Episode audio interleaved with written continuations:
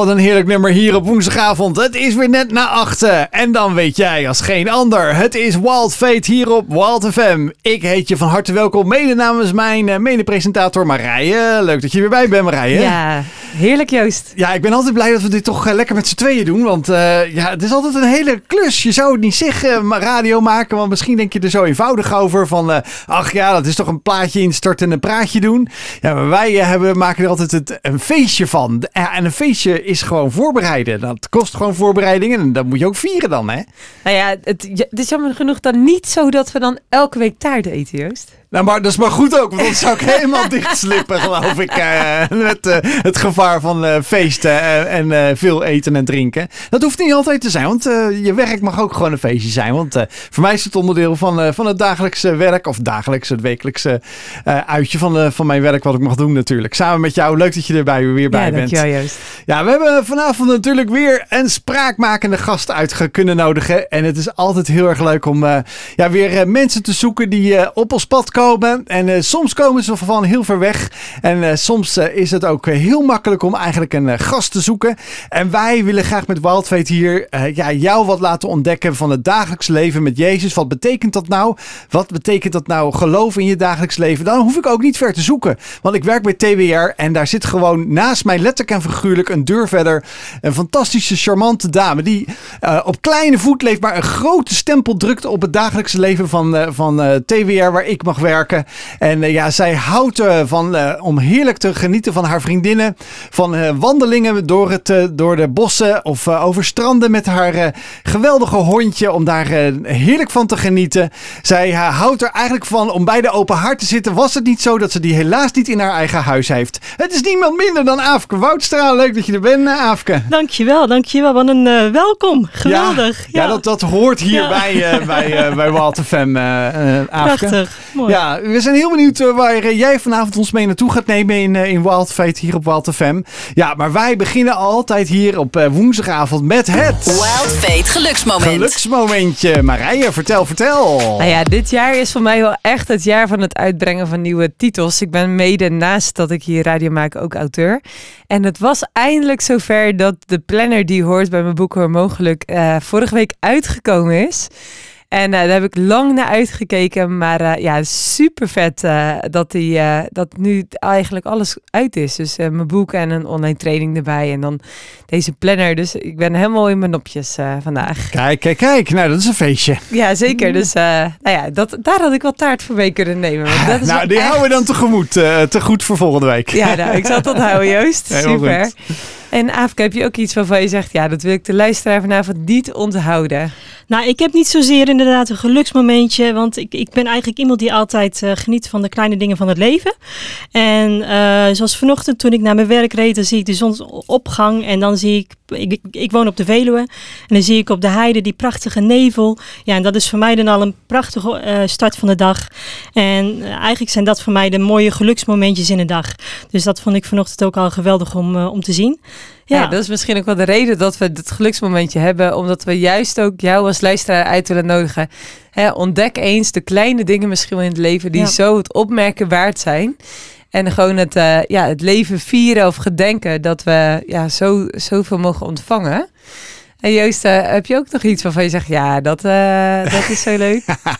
nou ja, het is vandaag weer zo'n dag dat het een beetje vol schema is om hier nog in Amstelveen te zijn. Want ik ben vandaag ook nog in België geweest, want we hadden een waanzinnig toffe beursdag vandaag. Ja, en die gastvrijheid van die Belgen Alleen al voor de standhouders. Allee, allee. Allee, allee. Ja, dan, want dat begint namelijk met een koffiekoek en, uh, en een goede bak koffie, weet je. En een koffiekoek denk je, oh ja, dat is zo'n klein koekje, weet je wel. Nee, dat, is, zijn, dat, dat zijn halve nou ja, gebakjes als het gaat over taart. Van, het lijkt wel het thema van de dag aan het worden. Nee, maar dat zijn dan echt van die lekkere koeken. En ze hebben altijd heel uh, uitgebreid, uh, ja, voor een paar euro. Ik vind dat nog steeds erg goedkoop, want ik kom er al jaren. je koopt serieus een halve stokbrood voor nog geen 2,50 euro 50. Wauw. Dan denk ik, waar doen ze het van? Maar dat is, dat is in België heel gewoon. Dus het was een beetje, ook wel een beetje luxe. Het moest een beetje wel makkelijk zijn. Want ja, als ik heel de dag met allerlei spullen mee sjouw, dan moet ik mezelf ook wel een beetje verwennen met eh, dit soort momenten. Dus dat heb ik ook maar lekker gedaan. Ja, en eh, verwennen doe ik me sowieso, want eh, vanavond hebben we de allerbeste gospel dance voor je. En een van mijn favorieten, Guy Brazil, gaat nou heerlijk los met Gloria. Oh, wat een heerlijk nummer. Gloria says boom van niemand minder dan Guy Brazil hier bij Wild FM. Ja, het is natuurlijk niet voor niks een dancezender waar wij als eh, eh, Wild Fate hier op de woensdagavond eh, en op de zondagavond waar we te horen zijn, ja, natuurlijk ook graag aan deelnemen. En het is een unicum dat ik dat voorrecht heb om die muziek steeds te zoeken. Ja, en dan ziet mijn collega Aafke Woudstra, die vanavond te gast is, mij opeens zoiets zo van: Wow, Joost, normaal is het toch op een hele andere vlak en niveau waarin we samenwerken. Dus ik vind het alleen maar leuk dat je hier vanavond ook bij ons bent, Aafke, om je verhaal te delen. Ja, hartstikke leuk. Ja, en Dank dan we uitnodiging. Ja, wij werken natuurlijk bij, eh, be- beide bij eh, TWR, bij Transworld Radio. Wat, heb- wat heb je eigenlijk met radio? Want eh, jij hebt wel iets in het verleden ermee gedaan in je opleiding. Ja, dat klopt inderdaad. Ik heb journalistiek gestudeerd. Ehm, nou ja, het eerste, eerste jaar krijg je dan inderdaad eh, geschreven pers, maar ook eh, radio, tv.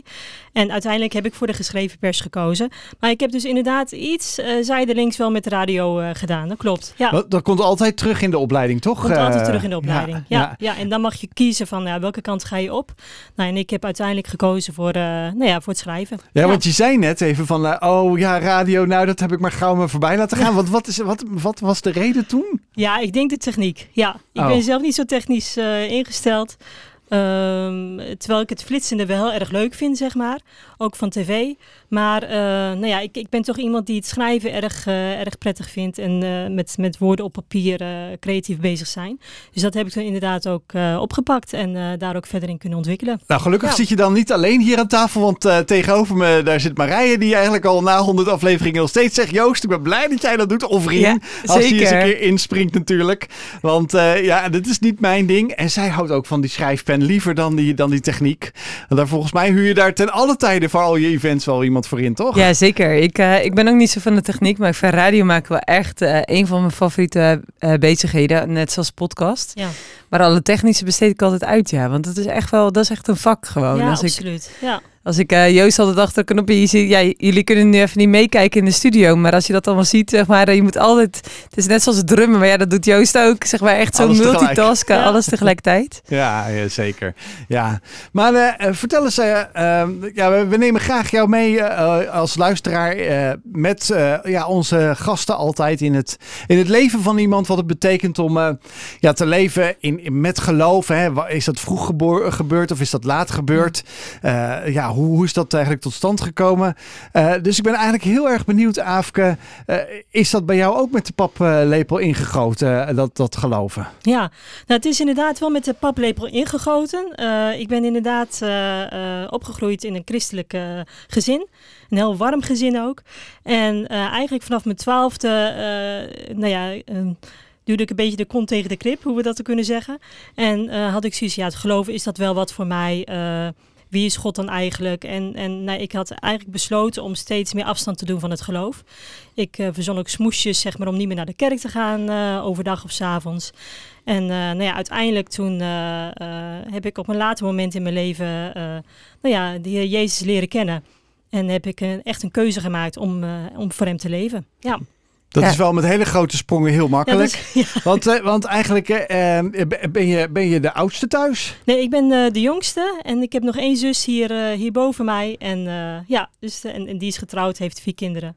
En ik woon alleen. Ja, Oké. ja, ja. En, en eh, je, bent ook, eh, je kwam ook, het is ook heel makkelijk, eh, ben je, ja, zullen we zeggen, geboren in het gezin. Dat kwam allemaal, ging allemaal heel van een leien dakje toen je geboren werd. Nee, nee, dat is nou ja, bijzonder dat je dat inderdaad vraagt. Want mijn geboorte was verder van, van makkelijk.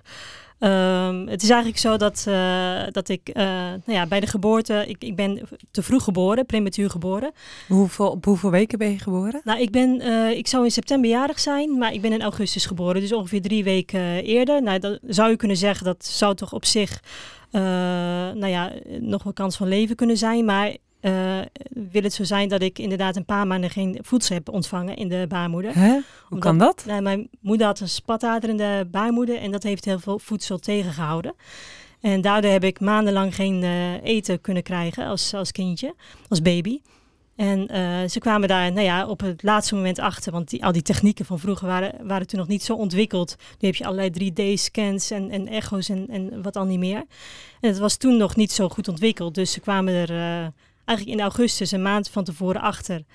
En uh, toen zeiden ze ook van, nou, het kind moet per direct gehaald worden. Ja, dus je was eigenlijk onder voet, omdat onder voet, de, ja. door dus die spatader in de baarmoeder, Ja, ja. eh, door de placenta niet voldoende voedingsstoffen naar Precies. jou als babytje in de buik van je moeder kon komen. Precies, ja. Hey, en wat betekende dat? Was je onder voet of eh, eh, wa- was je daardoor ook niet goed ontwikkeld? Ja. Wat, wat is eigenlijk de, de gevolgen van? Nou ja, ik, ik woog 1500 gram, dus... eh, Anderhalf pak suiker. Precies, ja, precies. Dus ik was inderdaad onder voet. En eh, de vraag was ook, eh, wat is ontwikkeld? Zeg maar, zijn er hersenen ontwikkeld? Zijn er spieren ontwikkeld? Zijn er eh, botten ontwikkeld? En eigenlijk zeiden de artsen direct van, nou, dit, dit babytje heeft eigenlijk maar, heeft eigenlijk geen kans van leven. Ze zal sterven en als ze blijft leven, zal ze voor 98% gehandicapt zijn. Wauw. En toen zeiden mijn ouders, wij gaan het proces in en we gaan voor die 2%. Ja, Ja. Zo. ja. ja. Dus dus, dus de, de artsen bereiden eigenlijk je ouders voor op het meest bizarre, heftige wat er zou gebeuren, zeg Klopt. maar. Als je ja, echt al acht maanden zwanger bent en ze zeggen de kans, eh, ja, je kindje gaat overlijden of zal voor 98% Ja. kans eh, eh, gehandicapt zijn. ja. Dat is toch voor je ouders ook een bizarre klap aan de heldere hemel geweest. ja, dat is een shock geweest. Ja, maar toch was daar eh, eh, de wilskracht om te vechten. En eh, dat, dat vind ik altijd een heel bijzonder iets als ik dat dan weer hoor. En dat ze zoiets zeiden van ja, 98%, er is dus toch nog een kans. En we willen, anders moet het 100% zijn. Dus we willen die 2%, we willen die zekerheid hebben. En ehm, nou, toen zijn ze dat hele proces ingegaan met artsen, diverse ziekenhuizen geweest. De artsen zeiden ook, ze zal nooit kunnen lopen, ze zal nooit kunnen fietsen. Ehm, en na een jaar van diverse trainingen, allerlei therapieën die ik als baby heb gehad. Ja, want je bent toen gewoon natuurlijk geboren, want, of ben je... Nee, met een keizersnee. met een keizersnee. Ja, ja, dus ik ben echt gehaald. eh, ja. Ik, ik, ben, eh, ik, ik hou die van die cliffhangers. Die houden we even vast wat daarna allemaal gebeurt. Want voor je het weet zitten we in een rollercoaster. En eh, vergeten we ook nog eventjes eh, toch ook te luisteren naar even lekker de beste gospel hier. Dat was Break Every Chain, een remix van Rijer. Ja, we doken even het verhaal in van Aafke, die eh, zo tussen neus en lippen vertelde dat ja, toen haar ouders een, een maand voordat ze eigenlijk uitgerekend was, erachter kwamen dat ze of zou sterven bij de geboorte, of dat ze eh 98% kans had om gehandicapt ter wereld te komen, omdat door een spatader er niet voldoende voedsel naar haar eh, kon toen ze in de buik van de moeder zat. Echt een heftig verhaal. Ehm, eh, eh, je vertelde net aan het einde van, hey, ik ben dus met een keizersnee ter wereld gekomen. Ja. Eh, en daarna, Ja, daarna, ehm, ja, dit is allemaal natuurlijk ook van horen zeggen. Want ja, als babytje dan maak je dat natuurlijk ook allemaal niet heel bewust mee. Maar ik ben destijds ook naar diverse ziekenhuizen gegaan. Ook naar het Radboud ziekenhuis in Nijmegen. En nou ja, uiteindelijk zijn ze ook met, hebben ze diverse therapieën, zeg maar, nou ja, eh, in gang gezet om te- ook te onderzoeken wat is ontwikkeld. En eh, nou, dat heeft toch wel best een jaar lang geduurd. en heb je al die tijd in ziekenhuizen dan gelegen? Nee hoor, nee, nee, nee. Eh, het was ook vaak heen en weer rijden voor, voor onderzoeken.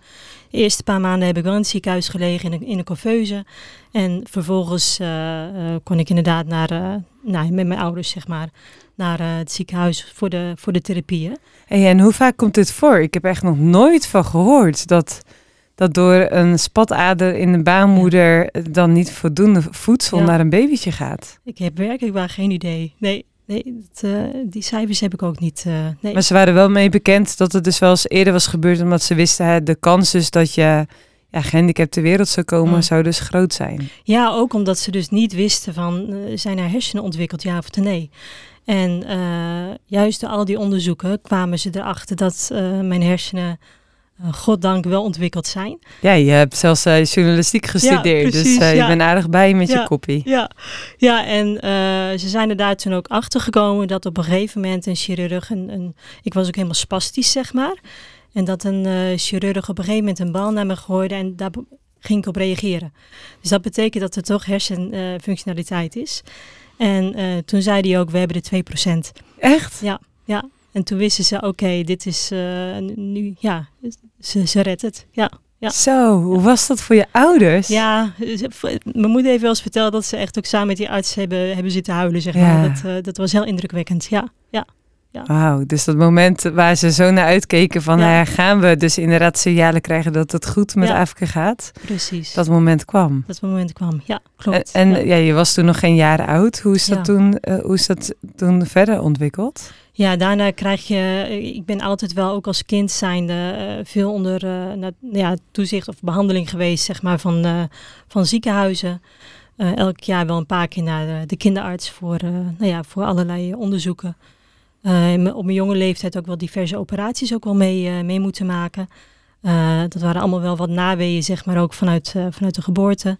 Maar het feit dat je hersenen ontwikkeld zijn, dat is natuurlijk al een hele, nou ja, Ja. echt een groot wonder. Hoe was het voor jou? Of hoe is het voor jou om een ziekenhuis in te stappen? Die geur en al die... Nou ja, daar heb ik nu geen problemen meer mee. Maar ik, mij is verteld dat ik inderdaad als, als kind zijnde... Ik was on- ongeveer vier jaar, ik zat in de kleuterklas... dat ik echt overspannen prikkels kreeg als ik een, een witte doktersjas zag. Dat ik echt eh, helemaal in paniek raakte. Nou ja. En toen hebben mijn ouders ook gezegd... voorlopig even geen ziekenhuizen meer. Eh, nou ja, laat haar gewoon even kind zijn. Ja, Ja. ja. Ja. ik kan me dat zo voorstellen. Dat, dat je zo'n heftige associatie krijgt met alles wat met te maken heeft met dokters en Precies, artsen en ziekenhuizen. Ja, klopt. Ja. Maar nu zie ik ook, eh, ook in dat, dat ze geweldig werk doen. En dat, eh, ja, dat, eh, dat ook dankzij hun eh, werk, eh, nou ja, dat er ook daarin ontwikkeling is geweest. En eh, dat ik er ook eh, nou ja, zo uit ben gekomen, zeg maar. Ja, Ja, want hoe ben je eruit gekomen? Eh, ja eigenlijk wel heel goed. Ja. ja, ik, natuurlijk zijn er wel lichamelijke mankementen eh, eh, nou ja, overgebleven. Eh, maar ook daarin zie ik ook wel weer de hand van God. eh, dat hij ook wel bepaalde dingen ook heeft, eh, heeft hersteld.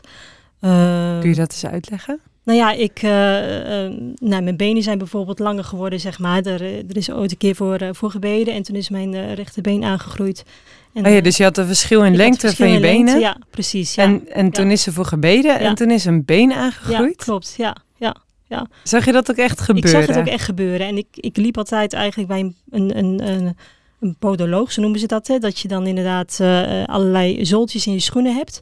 Omdat dat allemaal, eh, omdat bij mij mijn heupen niet recht waren, zeg maar.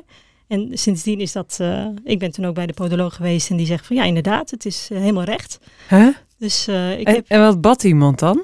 Wat ging hij dan, wat werd er gezegd? ja, dat, ja, er werden handen op mij gelegd en, en er werd uitgesproken in de naam van Jezus, nou ja, dat, dat, dat mijn been zou groeien, zeg maar.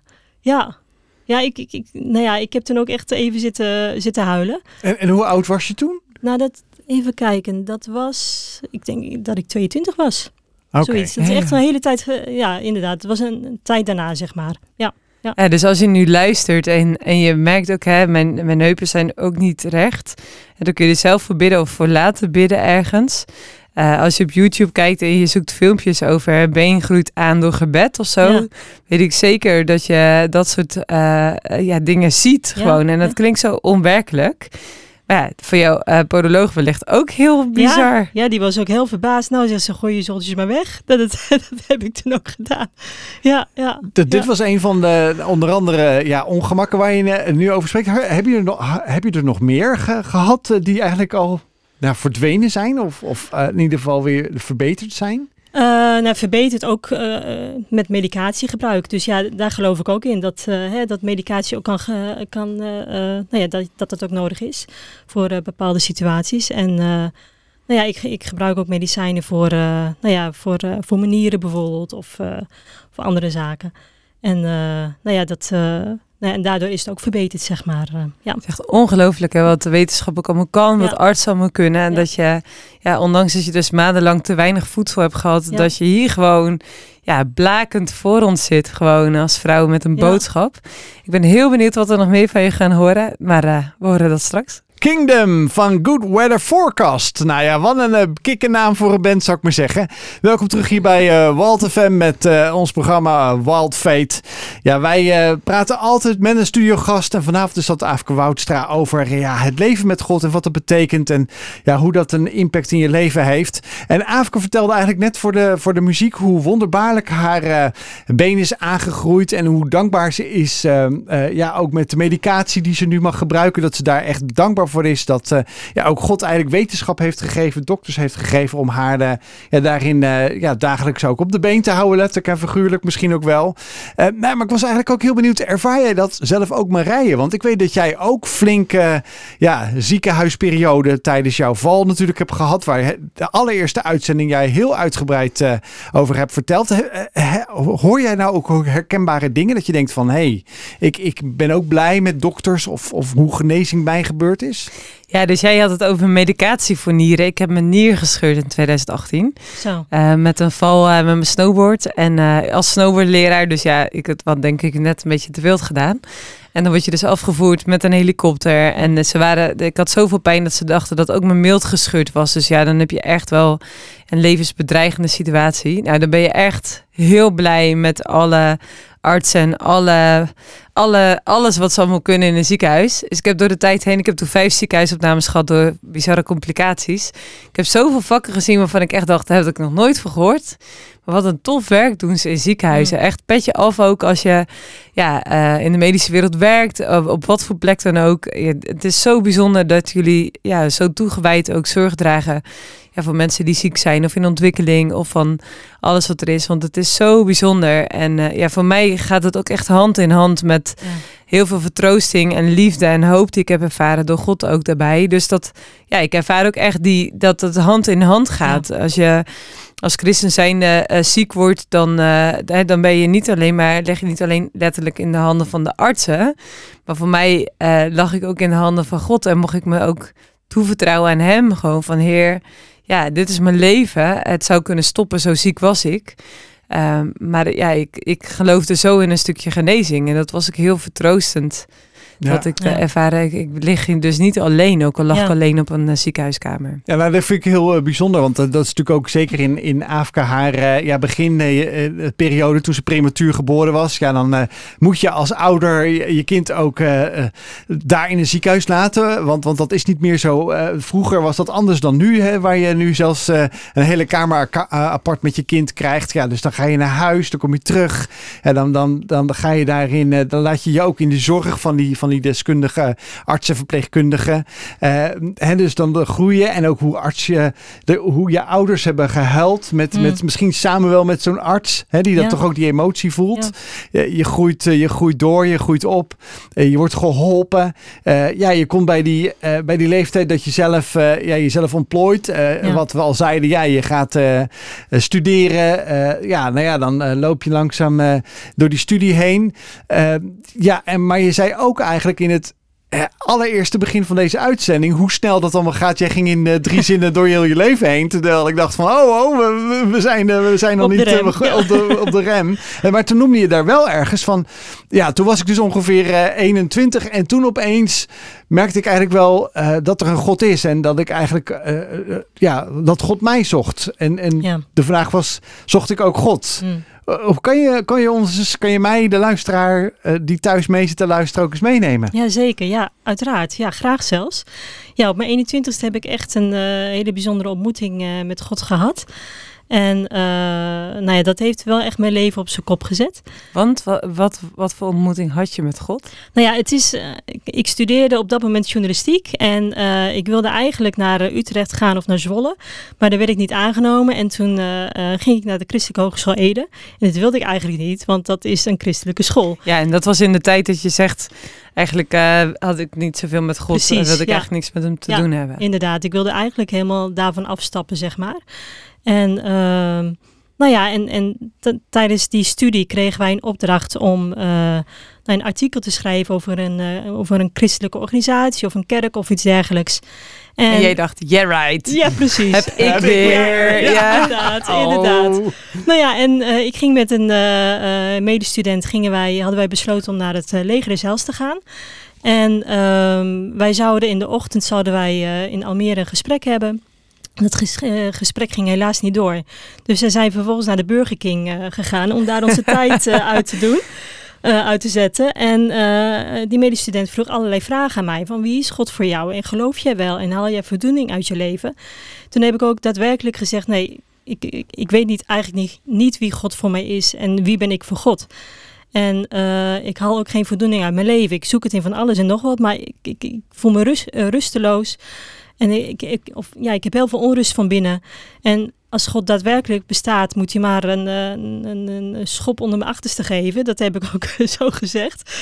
En uh, dan moet hij zich maar openbaren aan mij. Dat was eigenlijk, uh, nou ja, ook, ook best wel een, een schreeuw van binnen eigenlijk.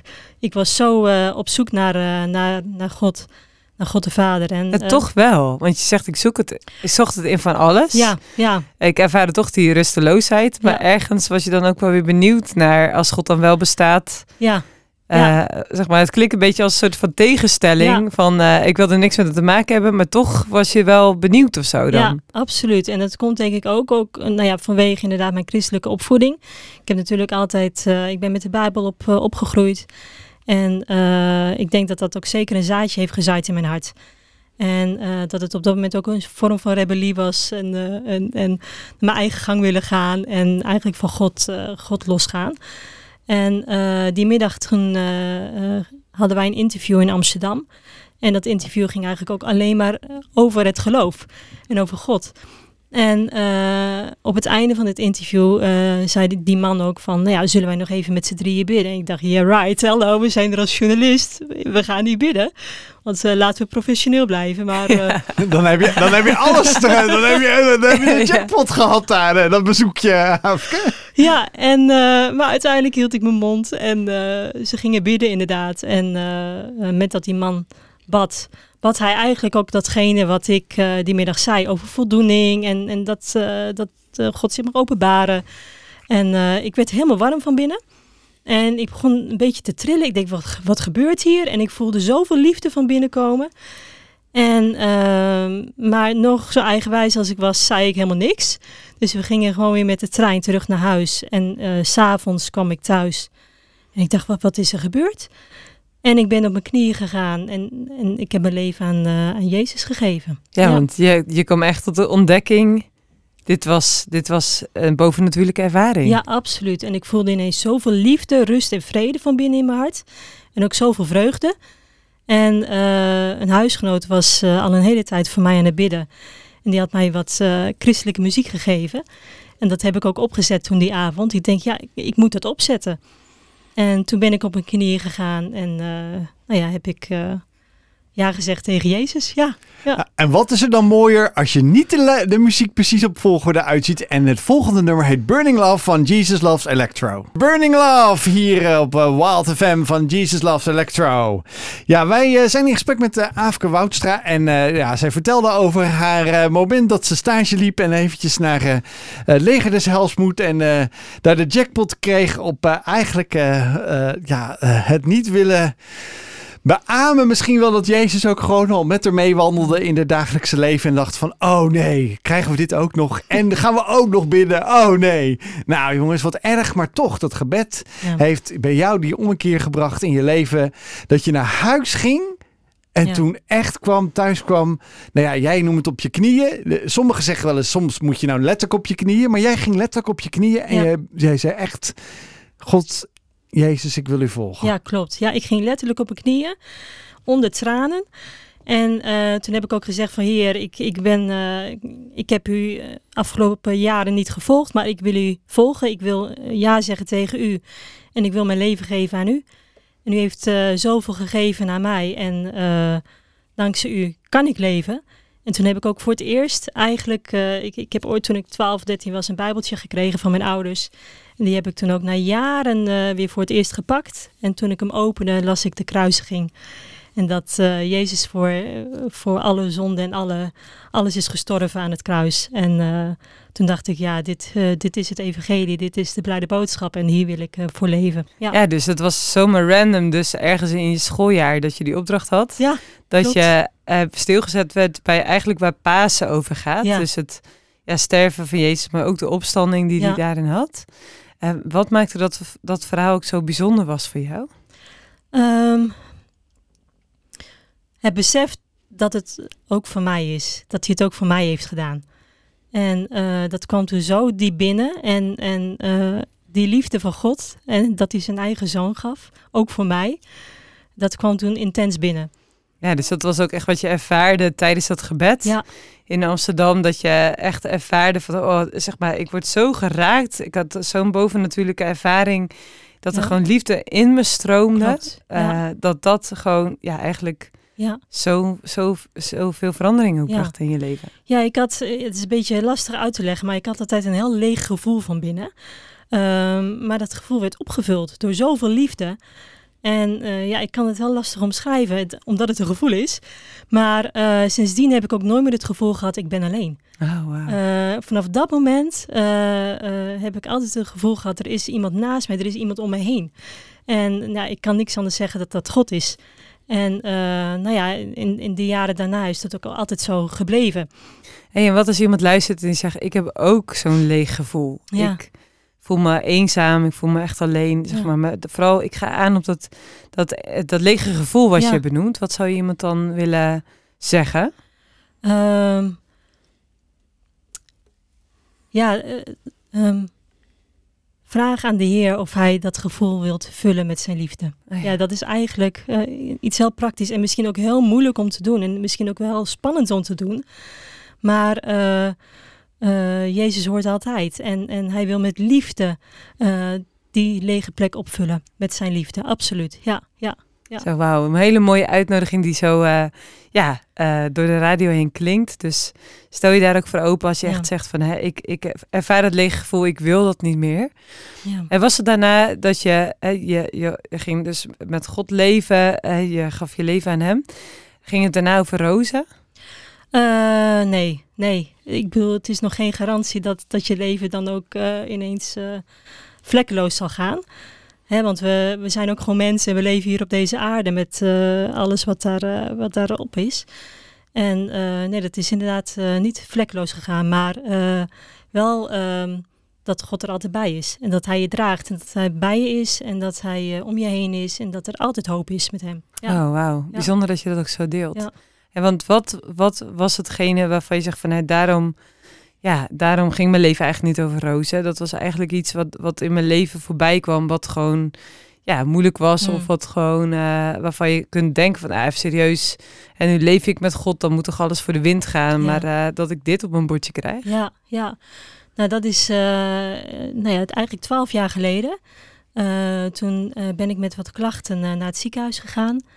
En ehm, nou ja, ik heb toen ook eh, diverse onderzoeken gehad bij, bij artsen, bij gynaecologen en dergelijke. En toen kwamen ze erachter dat ik nou ja, al, al sinds mijn twaalfde eigenlijk in de overgang ben. Sinds je twaalfde in de Ja, overgang? ja, Normaal ja. is dat rond je vijftigste. Klopt, ja, klopt. Maar als ik terugkijk, ik had rond mijn twaalfde al, al echt die, die, die klachten, zeg maar, overgangsverschijnselen, opvliegers en, en dat soort zaken. Uh, ik menstrueerde op een gegeven moment niet meer, al op de op, jonge leeftijd. En nou ja, eigenlijk nooit echt heel erg veel aandacht aan besteed. Ja, um, ik was er ook niet echt mee bezig, zeg maar. En twaalf jaar geleden dacht ik, ja, misschien is het toch wel eens even goed om, om hier wat meer onderzoek naar te doen. En toen kwamen ze er inderdaad dus achter dat, uh, dat uh, eierstokken niet zijn gegroeid en dergelijke. En dat noemen ze dan prematuur ovarieel falen. Dus dat, dat betekent dus dat het samenhangt met dus ja, eigenlijk de, datgene wat bij je ontstaan, zeg maar, niet goed ging. Dat je te weinig voed, voeding hebt gehad in de baarmoeder. Ja, daar is grote kans uh, van inderdaad dat dat een uitvloeisel is van, ja. Zo, dat is wel heftig dat je dat uh, ja. Nou ja, tot ontdekking komt. Want dat houdt eigenlijk in uh, dat je op, op jonge leeftijd, als je al in de overgang bent. Ik uh, ben natuurlijk dan ver weg van alle wetenschappen. Behalve dat Marije daar een boek over heeft geschreven over hormonen. Maar dat houdt eigenlijk in ook dat je geen kinderen meer kan krijgen. Klopt, ja, klopt. Ja. En dat ja. je eigenlijk dat, dat moet parkeren. Ja. ja. voor de rest van je leven. Ja, ja. In, op jonge leeftijd. Ja. Ja, inderdaad. En ik, ik was toen, uh, ja, twaalf jaar geleden, ik was 28. En uh, dan kom je wel op een leeftijd dat je daaraan gaat denken. Ik bedoel, vrienden uit je omgeving trouwen, die ont ontvangen kinderen. En eh, dan ga je daar zelf ook aan denken. En als dan ineens eh, eigenlijk voor je wordt bepaald dat dat niet mogelijk is, ja, dan, dan stort je hele toekomstbeeld even in. Want ik had ook het beeld inderdaad van een gezin stichten en dergelijke. Maar eh, dat zat er, zit er niet in, zeg maar. Oh, dat Ja. lijkt me echt Ja. zo heftig. Ik heb duizenden vragen die door me heen gaan. Eh, maar wij gaan er eh, tussenuit voor alle plichtplegingen. We komen tweede uur heel graag bij je terug om gewoon meer te horen over jou, over jouw leven. Hoe je ook met dit gedeeld hebt. Want dat lijkt me echt wel een hele koude douche waar je dan plotseling op staat. Dus ik kijk uit naar het vervolg van het gesprek met jou. Harmony van Anthony Andy Hunter. Welkom hier bij het tweede uur van Wild Fate hier op Wild FM. Ja, we zitten hier weer eh, gezellig eh, in de studio deze avond met uh, Marije en niemand minder dan Aafke Woudstra die hier, hier is aangeschoven. Ja, zij is mijn collega bij TWR bij Transworld Radio, bij onze collega bij Transworld Radio. Zij heeft het eerste uur al best wel een indrukwekkend verhaal verteld over ja, haar start van haar leven. Dat ze als premature baby Um, geboren is, dat er maar uh, een hele kleine kans was dat ze überhaupt zou uh, overleven en eigenlijk echt zou kunnen leven zonder handicap. Dus werd zo gezegd de zogeheten 2%. En Warempel zei is die 2%. En ze zit hier blakend van gezondheid met er grote ovale oogjes hier me aan te kijken. En ja, zij heeft zoveel passie voor, ja, voor, voor mensen en ja, voor, voor iedereen om daarheen. Want anders ga je ook niet bij, bij Transworld Radio werken. Ze vertelde ook eigenlijk net uh, voor de, uh, ja, voor de uh, muziek of voor de reclames ook ja, een heftig moment in haar leven. Dat er eigenlijk naar boven kwam dat ze al vanaf 12-jarige leeftijd in de overgang zat. En daardoor eigenlijk ook nooit meer kinderen zou kunnen krijgen. ja, dat is natuurlijk een hele klap in haar gezicht. En ze zei net eigenlijk tussen de, tussen de reclame en, en journaal tussendoor tegen ons. Van nou, het is maar goed dat ik eigenlijk net daarvoor eigenlijk echt God leerde kennen als mijn ja, mijn persoonlijke hemelse vader. Want anders had ik denk ik uh, ja, het niet gered of uh, totaal een andere kant op gegaan. Dus we zijn heel benieuwd, ook in de tweede uur, Afka, als je daar ja, ook ons meeneemt in dat verhaal eigenlijk. Omdat wij ook graag jou als luisteraar willen ja, triggeren om eigenlijk ja, een beetje te ontdekken wat eigenlijk Jezus en wie God in je leven kan en mag zijn en wil zijn.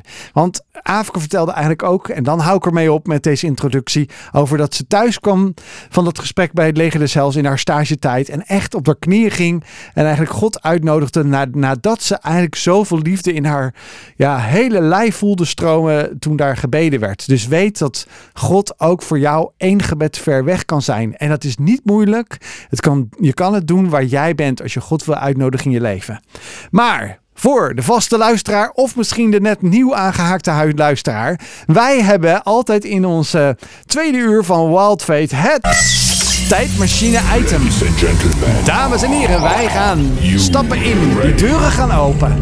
De deuren gaan dicht. En Aafke neemt ons mee naar een van haar bijbelverhalen die ze graag met jou wil delen vanavond. Aafke, waar neem je ons mee naartoe? Ja, nou ik wil jullie graag meenemen naar een verhaal uh, dat, dat staat in Lucas 15. En uh, het is een verhaal in de Bijbel en dat wordt uh, door Jezus uh, verteld. En ze noemen dan een gelijkenis, maar gelijkenis is eigenlijk een verhaal dat, dat een voorstelling is. En, en, het is een soort beeldspraak, zeg maar. En Jezus is op weg naar Jeruzalem en er komen wat religieuze leiders naar hem toe die kritiek op hem hebben. En nou ja, dan vertelt hij het, het volgende verhaal. Het is eigenlijk een van mijn favoriete verhalen, dus vandaar dat ik hem heb uitgekozen. En in dit verhaal is er een vader en er zijn twee zonen. En uh, die twee zonen, uh, daarvan, zeg maar de jongste zoon, die gaat naar zijn vader en die zegt tegen hem, ja vader, als u niet meer leeft, dan krijgen mijn broer en ik al uw spullen en al uw geld, maar ik wil eigenlijk al het geld nu al hebben. Ik wil uw erfenis nu al ontvangen. En de vader is zo liefdevol dat hij dat ook doet. Dus hij geeft zijn zoon alvast zijn erfenis. En een paar dagen later gaat de jongste zoon op reis met al dat geld om te genieten van alle luxe en van alle wilde die de wereld hem biedt. Maar daarmee verbrast hij ook al het geld en alles wat hij van zijn vader had gekregen. En met dat het geld op was, uh, komt er een hongersnood in het land. En het enige wat hij kan doen, is op zoek gaan naar een baan. En dan vindt hij een baantje bij een boer in een varkens, uh, in een varkens, als varkenshoeder. En eh, de varkens die werden in die tijd als onrein gezien. En de gedachte was dat ook dat, eh, dat je er zelf ook onrein van zou worden. Eh, en alle vrienden die hij had toen hij nog rijk was, die zijn ook meer nergens te bekennen. En zelfs het voer dat aan de varkens werd gegeven, mocht hij niet eten. En deze jongste zoon die eindigt uiteindelijk in armoede en in eenzaamheid. En dan in al die eenzaamheid moet hij denken aan zijn thuis, aan zijn vader. En zelfs de werknemers van zijn vader die krijgen nog voldoende te eten. En op dat moment dan uh, maakt hij een keuze om terug te keren naar zijn vader. Om te vragen om, uh, ja, om, om vergeving eigenlijk. Want hij heeft spijt dat hij uh, al vroegtijdig heeft gevraagd om de erfenis. Maar ook heeft hij spijt dat hij al het geld heeft verbrast. En um, ja, dan maakt hij best wel een, een, een, een heftig besluit. En dan om te zeggen tegen zijn vader dat hij niet langer zijn zoon kan zijn. Maar dat zijn vader hem maar moet behandelen als een van de werknemers. Nou, met die gedachte gaat hij naar huis en met lood in zijn schoenen. En dan, zijn vader staat al op de, op de uitzicht uh, naar, hem, uh, naar hem te kijken. Die ziet hem al in de verte aankomen en hij rent naar hem toe. En hij vliegt zijn jongste zoon om de hals en hij kust hem. En de jongen is lichtelijk verbaasd en die kijkt zijn vader aan en die zegt dat het verkeerd is wat hij heeft gedaan. En dat hij niet waard is om zijn zoon te zijn. Maar de vader daarentegen laat hem niet uitspreken. En hij geeft de opdracht aan, zijn werknemers om de mooiste kleren en de mooiste schoenen op te halen. En hij doet zijn kostbare ring om de vinger van zijn zoon. En hij geeft de opdracht om een maaltijd te maken en feest te vieren. En in het verhaal, we hadden het net over uh, een vader met twee zonen. Dan zien we ook dat er een oudste zoon is. En uh, die hoort in de verte al uh, feestelijke muziek bij het huis van zijn vader. En vraagt zich ook af wat er aan de hand is. En via een van de werknemers hoort hij dat zijn broer weer thuis is en dat zijn vader daarom een groot feest heeft georganiseerd. Maar de oudste zoon die reageert juist kwaad en weigert hem op het feest te komen. En zijn vader heeft het in de gaten en die loopt naar buiten en probeert hem over te halen om mee te feesten. Maar de oudste zoon reageert boos en die zegt tegen zijn vader dat hij altijd trouw voor hem heeft gewerkt. Hij heeft nooit geklaagd, hij heeft altijd alles gedaan wat hem, van hem werd gevraagd. Maar dat er nooit een feest voor hem is georganiseerd. En nu is de jongste zoon weer terug, terwijl hij al het geld er doorheen heeft gejast. En u haalt hem feestelijk binnen. En dan zegt de vader, en die parafrase wil ik eigenlijk voorlezen vanuit uh, de Bijbel, omdat ik dat zo krachtig vind. Maar jongen, zei de vader, jij en ik zijn altijd samen. Alles wat van mij is, is van jou. Wij kunnen niet anders dan feest vieren. Het is je eigen broer. Hij, is, hij was dood en is weer levend geworden. We waren hem kwijt en we hebben hem nu weer terug. Ja, we zijn weer terug hier bij Wild Fate met Afke vanavond in de studio. Dit was Forever van Transform DJs. Uh, Afke, je nam ons mee in best wel een indrukwekkend verhaal. Uh, je zei het staat geschreven in Lucas 15. Het is een van de verhalen die Jezus vertelt ja, om ook wel een boodschap te duiden uh, ga er maar aan staan. Dat gewoon je broer of zus naar je ouders gaat en zegt: Hé, hey, uh, ik kan dat geld van de erfenis zo goed gebruiken. Kan ik niet alvast mijn deel opeisen? Want dan, uh, ja, dan kan ik daar lekker mee gaan reizen. Of wat we dan allemaal vandaag de dag zouden doen. Ja. En uiteindelijk komt dus die broer uit dat verhaal echt berooid terug. Die heeft gewoon echt geen enkele cent meer over. Ja. En die vader die valt hem om de hals in plaats van dat hij uh, hem wegstuurt of zegt even serieus, uh, je wenst hem ooit dood, je wilde mijn erfenis al hebben. Uh, maar hij verwelkomde hem dus. Wat maakt dat je dit verhaal ja, met ons wilde delen? Het, het, spreekt zo tot de verbeelding, zeg maar. En, en het is zo, zoiets wat je ook zo in, in het hier en nu kan plaatsen, zeg maar.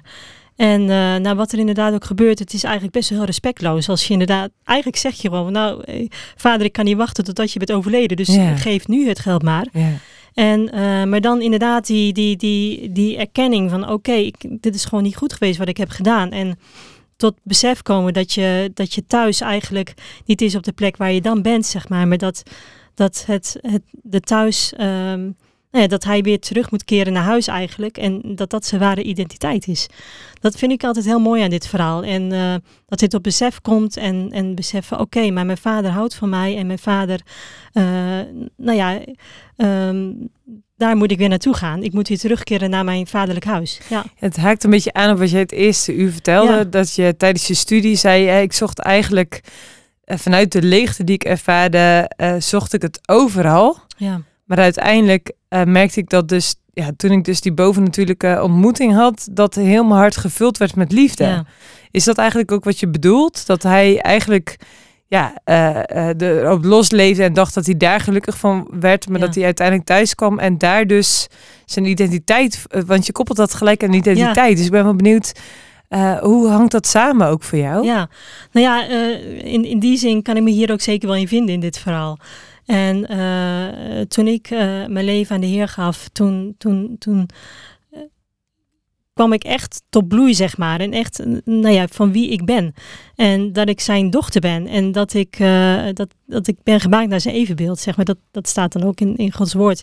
En dat werd toen ineens zo levend voor mij. En, en dat ik niet meer alleen ben en dat, dat hij altijd bij je is. En, en dat je eigenlijk gewoon thuis komt bij God. Zo heb ik dat ervaren. En dat, dat bepaalde dus ook echt een stuk van jouw identiteit. Dat je zegt van, hè, ik stond dus niet op mezelf, ik was niet alleen, Ja, maar ik hoorde dus opeens bij hem of zo. Ja. Het klinkt echt alsof dat je ja, ook heel anders naar jezelf bent gaan kijken of zo, of dat anders ervaarde. ja klopt. Ja, ja nee, dat is, dat is zeker zo. En eh, eh, dat je jezelf ook gaat waarderen in wie je bent. En dat je eh, dankbaar bent voor, voor alles wat je, wat je mag doen. En, en de gaven en talenten die hij heeft gegeven. En ook dat je eh, jezelf kan accepteren wie je bent Ja, eigenlijk. want vond je dat daarvoor moeilijk? Dat vond ik best lastig, ja. Ja, ik heb ook wel natuurlijk verteld over eh, de lastige periode met, eh, met de geboorte. Dat daar ook nog wel wat lichamelijke eh, nou ja, klachten uit voort zijn gekomen. En dat vond, vond ik best lastig om te accepteren. En Ja. was dat iets zichtbaars of iets onzichtbaars? Konden Ja. andere mensen dat ook zien? Ja, andere mensen kan dat ook, ook wel zien inderdaad. Nou ja, ik, ik heb een scheve mond, zeg maar. Dat heeft er ook weer mee te maken. Nou, dat vond ik altijd heel lastig om te accepteren. En, maar ja, op, op, op dat moment ehm, leer je zo naar jezelf te kijken dat je gewoon eigenlijk een de schepping bent van God. Hè? Dat God jou heeft gemaakt en dat hij ervoor heeft gezorgd dat, eh, eh, hè, dat ik mag leven.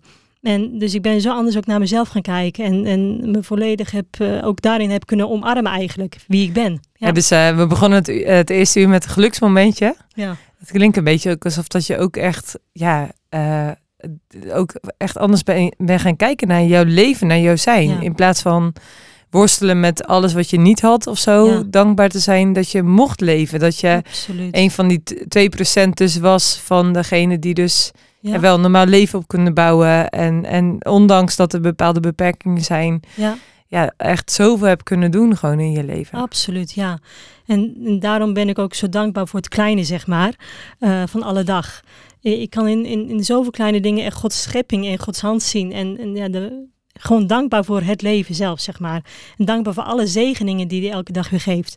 Ja, dat is wel echt iets waar ik eh heel bewust van ben. Ja, ja. Mooi hè? En, Ja. en wat betekent Gods hand ergens in zien?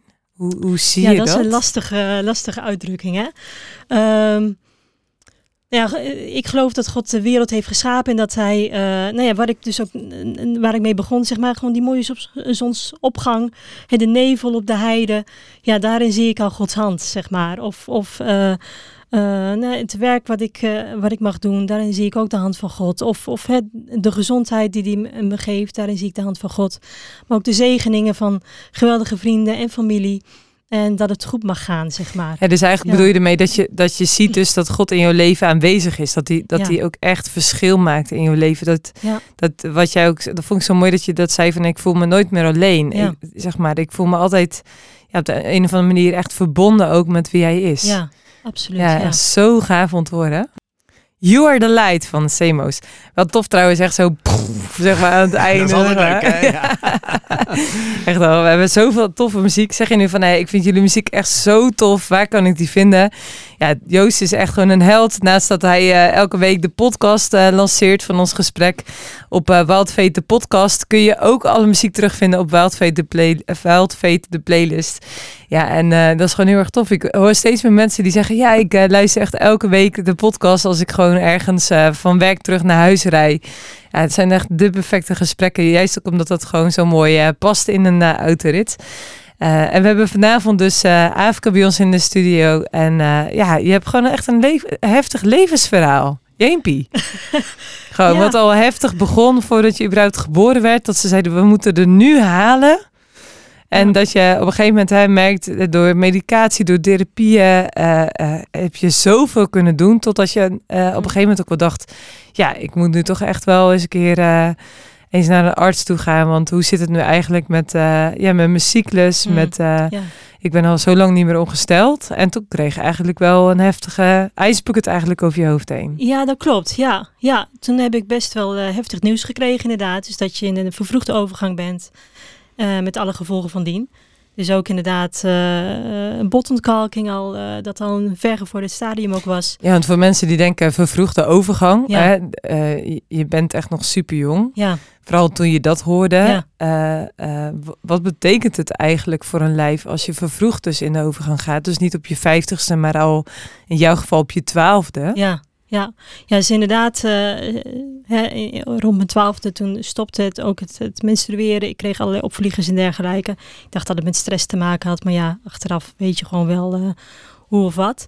Ehm, ja, en, en eh, ja, wat doet dat met jouw lichaam? Ja, ehm, op dat moment was ik er niet heel erg mee bezig, moet ik heel eerlijk bekennen. Ehm, maar als je dan op een gegeven moment zoiets hoort, ja, dan valt er wel een hele puzzel, eh, allerlei puzzelstukjes op zijn plek. Ja, want wat waren de puzzelstukjes die dan op zijn plek vallen? Nou ja, inderdaad dus hè, eh, eh, niet die maandelijkse cyclus hebben. Nou bepaalde andere klachten die ik in mijn lichaam ervoer. En dat ik dacht, oké, dus dat heeft gewoon met de hormoonhuishouding te maken, zeg maar. Ik had heel veel migraine en allemaal dat soort zaken. En eh, nou ja, dat, eh, dat, had allemaal hormon dat waren allemaal hormonale eh, gevolgen, of gevolgen van de hormoonhuishouding, ja. Ja, Ja, joh. ja, en dat ja. betekent dus ook dat je, dat zei je net aan het einde van de eerste uur al, dat je ook nooit moeder zou kunnen worden. Klopt, ja. En dat was wel echt het heftigste, zeg maar, van, van nou, de diagnose eigenlijk. Kijk, al die andere zaken, zoals botontkalking, daar kun je medicatie voor slikken. Hè? Calciumtabletten, al dat soort, soort dingen. Ehm, nou ja, ik, eh, ik slik ook extra hormonen, zeg maar, om wel de oestrogeen aan te kunnen maken. Want dat is ook gewoon wel nodig voor je lichaam als, eh, als vrouw zijnde. En, eh, eh, maar het, feit dat je dan hoort van je, zou geen kinderen kunnen krijgen. Ja, Ja, dat en je was een- 28 ja, toen. ja, ja, en iedereen om mijn omgeving eh, ja, eh, werd zo ongeveer zwanger, zeg maar. Dus dat was een hele heftige klap. En ik ben toen ook wel echt, echt toen ik dat, dat nieuws hoorde, zeg maar, ik, ik ben op mijn fiets naar vrienden gegaan en ik ben daar echt eigenlijk letterlijk in elkaar geklapt. Gewoon Ja. letterlijk. Het, voelde als een soort oergevoel, oerpijn wat naar boven kwam. eh, wat zo diep van binnen zat. En, en ik heb zitten huilen, ik heb zitten schreeuwen, ik heb weet ik voor wat kunnen doen. En uiteindelijk ook eh, eh, naar mijn ouders gegaan en, en het verteld in de familie, of tenminste het gezin, zeg maar. Mijn zus en, en zwager en mijn vader en moeder. En ja, dat was een, een klap voor iedereen. En eh, ja, en, en dan moet je het proces ingaan van rouwverwerking. Want dat was het echt. Het was een, een, een beeld, eh, je hebt een bepaald toekomstbeeld voor jezelf uitgestippeld. En dan ineens komt daar een, gewoon een, een, een dikke nee doorheen, zeg maar. Ja, want je had je altijd je toekomst voorge- voorgesteld als ja. Ja, moeder. ja, ja, ja, ja, inderdaad. En eh, ik, ik had ook altijd wel de wens om een gezinnetje te starten. Ehm, maar ja, die, eh, die werd eigenlijk gewoon op dat moment eh, werd die, eh, nou ja, weggenomen, zeg maar, die, dat verlangen. En nou, daar, ga je ook een heel traject in, hè, met eh, onderzoeken. heel veel therapie ook gehad, ook, ook vanuit het ziekenhuis, een medische psychologen geweest. Van hoe kan ik nu deze diagnose verwerken? Nou ja, hoe kan ik hiermee omgaan? Ehm, Want eigenlijk verlies je dus iets zonder dat je iets tastbaars hebt wat je Ja. kunt begraven. je rouwt zonder sterven eigenlijk. Zo, Ja. zo, zo moet je het eigenlijk zien. Rouwen zonder sterven. Ja, Ja, rouwen zonder sterven, ja. ja. Dat is wel heftig dat je, eh, dat je dit eh, ja, meemaakt op, op ja, waar, waar eigenlijk de hormonen van, van zwangerschappen Ja. om je heen eh, vliegen. En jij eigenlijk weet van, hé, hey, maar dit, dit hele proces zal Ja. ik nooit mee kunnen maken. Ja. Eh, ben je boos op God geweest? Ik ben heel opstandig geweest in die tijd. Ja, heel erg opstandig. Ehm, boos ook, absoluut. Ja, ik, ik kan dat niet ontkennen. Maar ik heb gewoon nooit, nooit losgelaten. Ehm, Had je daar geen zin in? Ik kan me zo voorstellen. ja. ja, nee, eerlijke Ja. vraag. Ja, ehm, ehm, had ik daar geen zin in? Nou, ik, ik- het was ook wel weer een, een, een houvast in, in die tijd. Ehm, ik, ik moet ook zeggen, ik, op een avond. eh, ik heb in die periode. Ik kon geen Bijbel lezen. Ik, ik kon niet bidden. Zeg maar. Ik, was helemaal leeg van binnen eigenlijk. Hè. We hadden het net over de volheid van de liefde van God. Hè, die, eh, die mijn hart heeft gevuld. Maar op dit moment. Ik, ik voelde zoveel rouw en zoveel pijn van binnen. Ik kon alleen maar huilen op de bank. En het alleen maar uitschreeuwen naar God. En dat is wat ik ook heb gedaan. En dat vind ik dan ook wel weer heel mooi aan God. Dat, dat hij dat dan ook gewoon maar toelaat. Hè? Dat dat ook mag. Ja, want die kan dat aan. Mag je boos zijn op God? Nou, ik geloof eh, dat hij dat zeker aan kan. Hij heeft al die emoties gemaakt en hij weet ook op dat moment waar je doorheen gaat. En dat, eh, dat de tranen ook mogen komen, hè, voordat, voordat zijn waarheid ook daarin mag, eh, mag komen, zeg maar. Ehm, Wat is dat? Zijn waarheid erin laten komen? ja. Ehm, laat ik het zo zeggen. ehm, moeder zijn zit in je hart. Ehm, en, en ik heb ook die moedergevoelens in mijn hart, zeg maar. En eh, het ontvangen van een kind maakt je in die zin nog geen moeder. Om het zo even te zeggen. En het zijn gevoelens die God in je heeft gelegd. Of tenminste in mij heeft gelegd. En die waarheid kon ik later pas omarmen. Zo van, oké, ik heb die ge- moedergevoelens wel. Maar ik kan het dus niet fysiek zeg maar aan een, aan een kindje eh, die ik zal dragen geven. Maar ik kan het wel uitdelen aan andere mensen om me heen. En dat is eigenlijk wel iets, eh, die waarheid kwam later, na het rouwproces. Ja.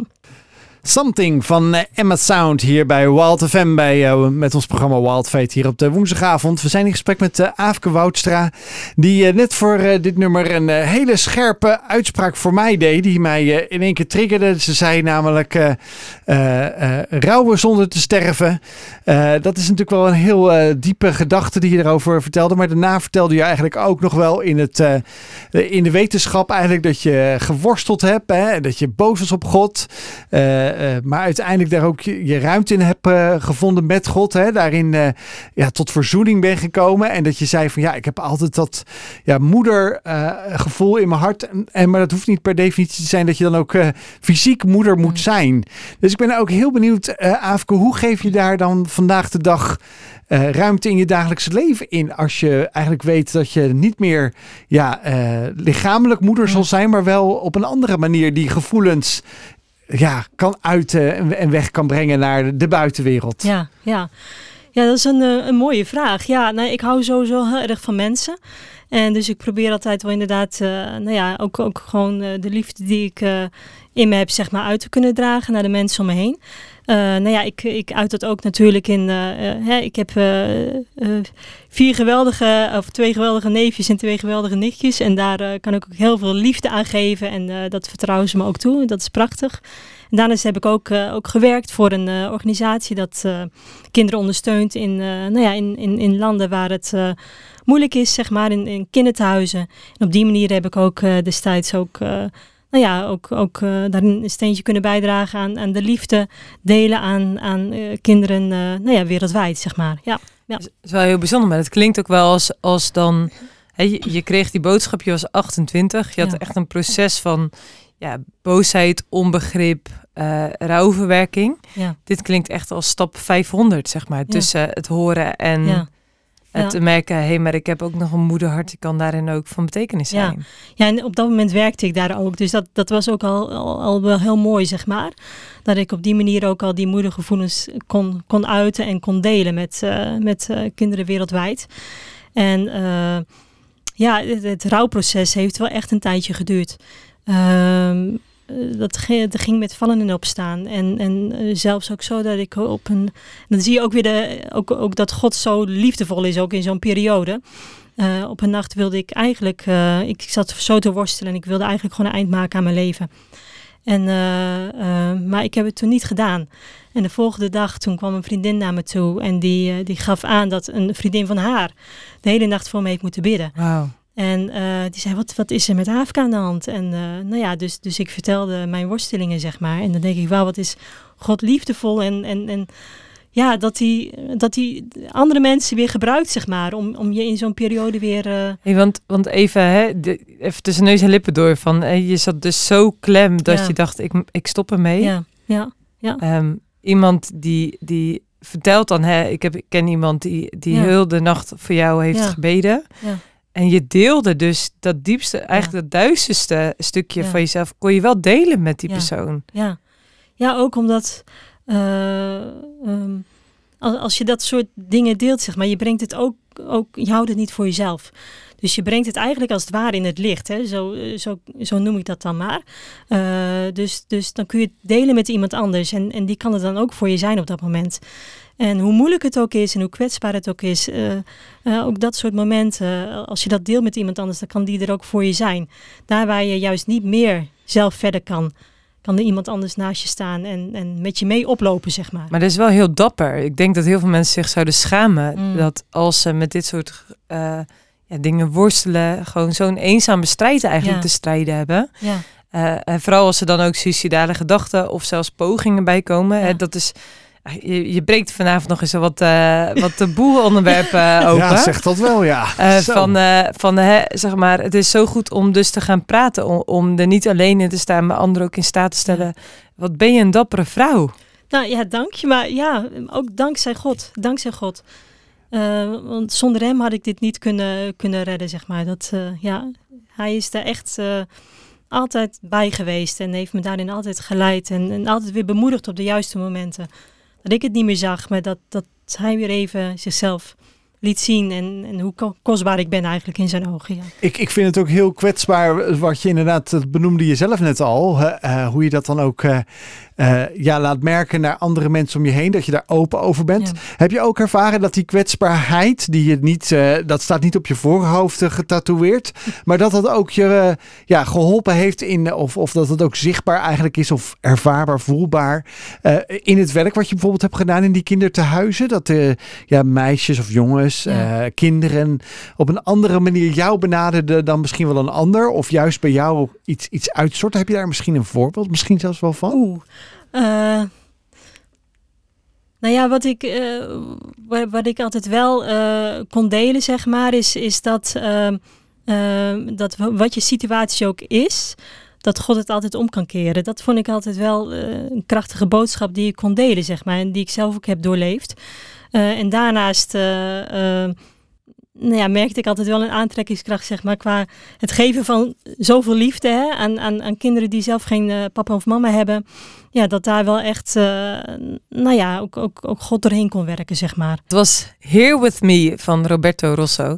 Ja, we hebben best wel wat eh, favoriete DJ's van ons eh, vanavond gedraaid, hè, Joost. Je hebt het weer goed uitgezocht. Ja, die, en die gasten die blijven maar produceren. Echt. Ik heb alweer gehoord van de Retain waar ik de lijntjes mee heb. Hij zegt, ja, er komt nog meer aan hoor, dit, eh, dit najaar, deze komende winterperiode. Dus we zitten voorlopig nog goed met Nou, de allernieuwste goed bezig dance. jongens. Als jullie luisteren, wij zijn fan. Dus dat is Ja, sowieso mooi.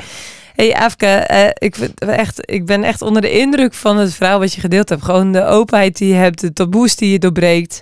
Eh, ja, ik denk dat het voor heel veel luisteraars ook echt super fijn is dat dit soort thema's bespreekbaar worden gemaakt. Of dat mensen al zitten te popelen om de podcast ook door te kunnen sturen naar iemand van hey, dit moet je luisteren, dit is zo'n bemoediging. En wat zou je iemand mee willen geven die ook te maken heeft met, ja, dat wordt ook wel levende rouw genoemd. Je noemde dat rouwen zonder sterven. Eh, bijvoorbeeld ongewenste kinderloosheid. Ja. Ja. ja, of al vervroegd in de overgang gaan met alle gevolgen. Of wat het dan ook is. Ja.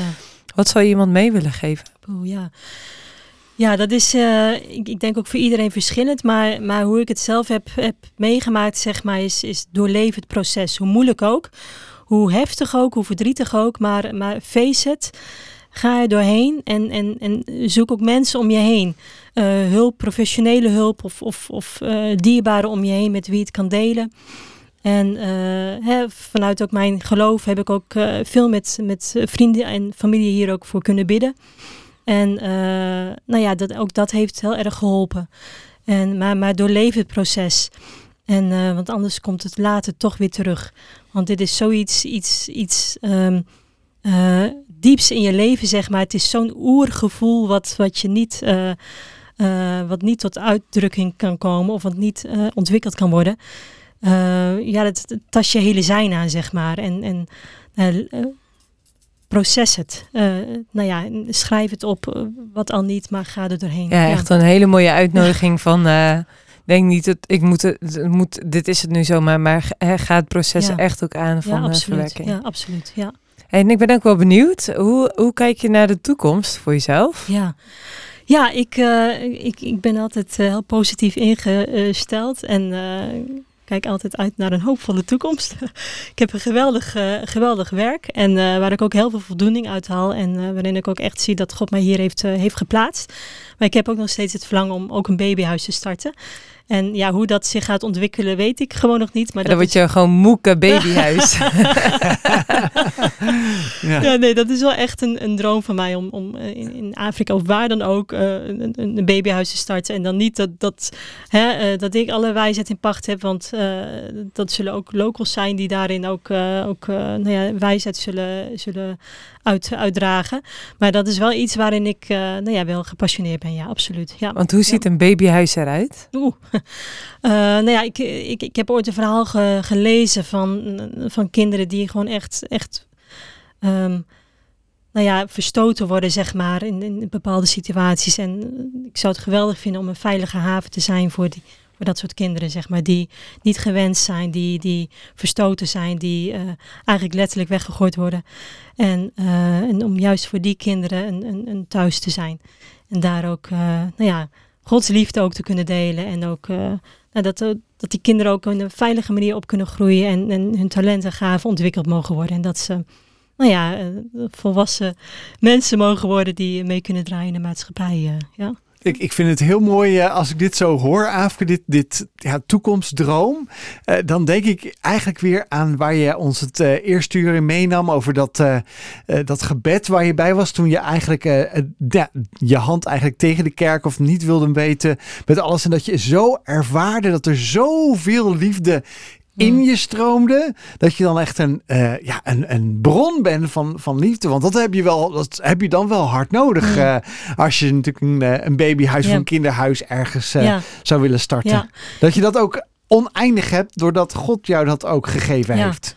Ja, absoluut. En, en nou ja, ik, hè, dit is ook natuurlijk de juiste timing. Hè. Ik zeg ook niet dat het volgend jaar er is. Ik bedoel, uh, ook daarin ben ik, uh, nou ja, afwachtend in wat, wat God wil doen.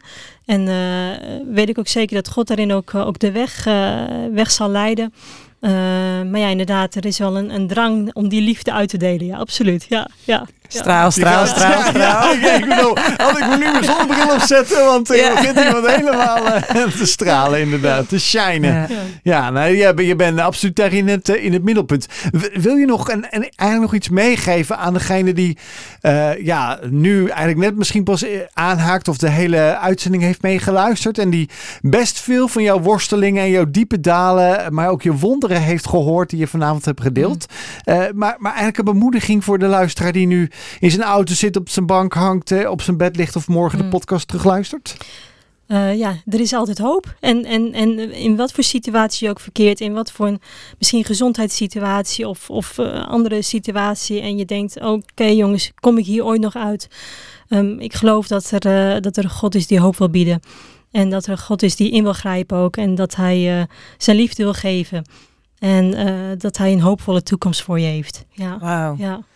Nou, echt uh, de, de prachtige afsluiting weer van een avondradio met uh, Wadveet hier in de studio vanuit Amstelveen. Echt uh, enorm bedankt voor je verhaal, voor datgene wat je allemaal gedeeld hebt. Wij gaan er uh, weer voor een week tussenuit, uh, Joost. We zijn zondagavond te horen op de herhaling, maar natuurlijk ook uh, morgen weer op de podcast met het gesprek ook met Aafke. Ja, mijn, mijn klokje gaat alweer aftellen, want het is nog maar zeven dagen en dan zitten we hier weer met elkaar om met een nieuwe gast, met een nieuw verhaal, om jou mee te nemen in ja, geloofsleven. Vandaag, anno 2023, 2024, de toekomst in en wat voor een impact ook God voor jouw leven wil zijn en wat hij voor jou wil betekenen. Ga luisteren, ga terugluisteren, ga doordelen met de mensen die jij misschien wel weet die vanavond, maar ook andere verhalen van onze uh, Wild Fate uh, ja, gasten kunnen gebruiken om dat te beluisteren. En ik zeg samen met Marije tot volgende week.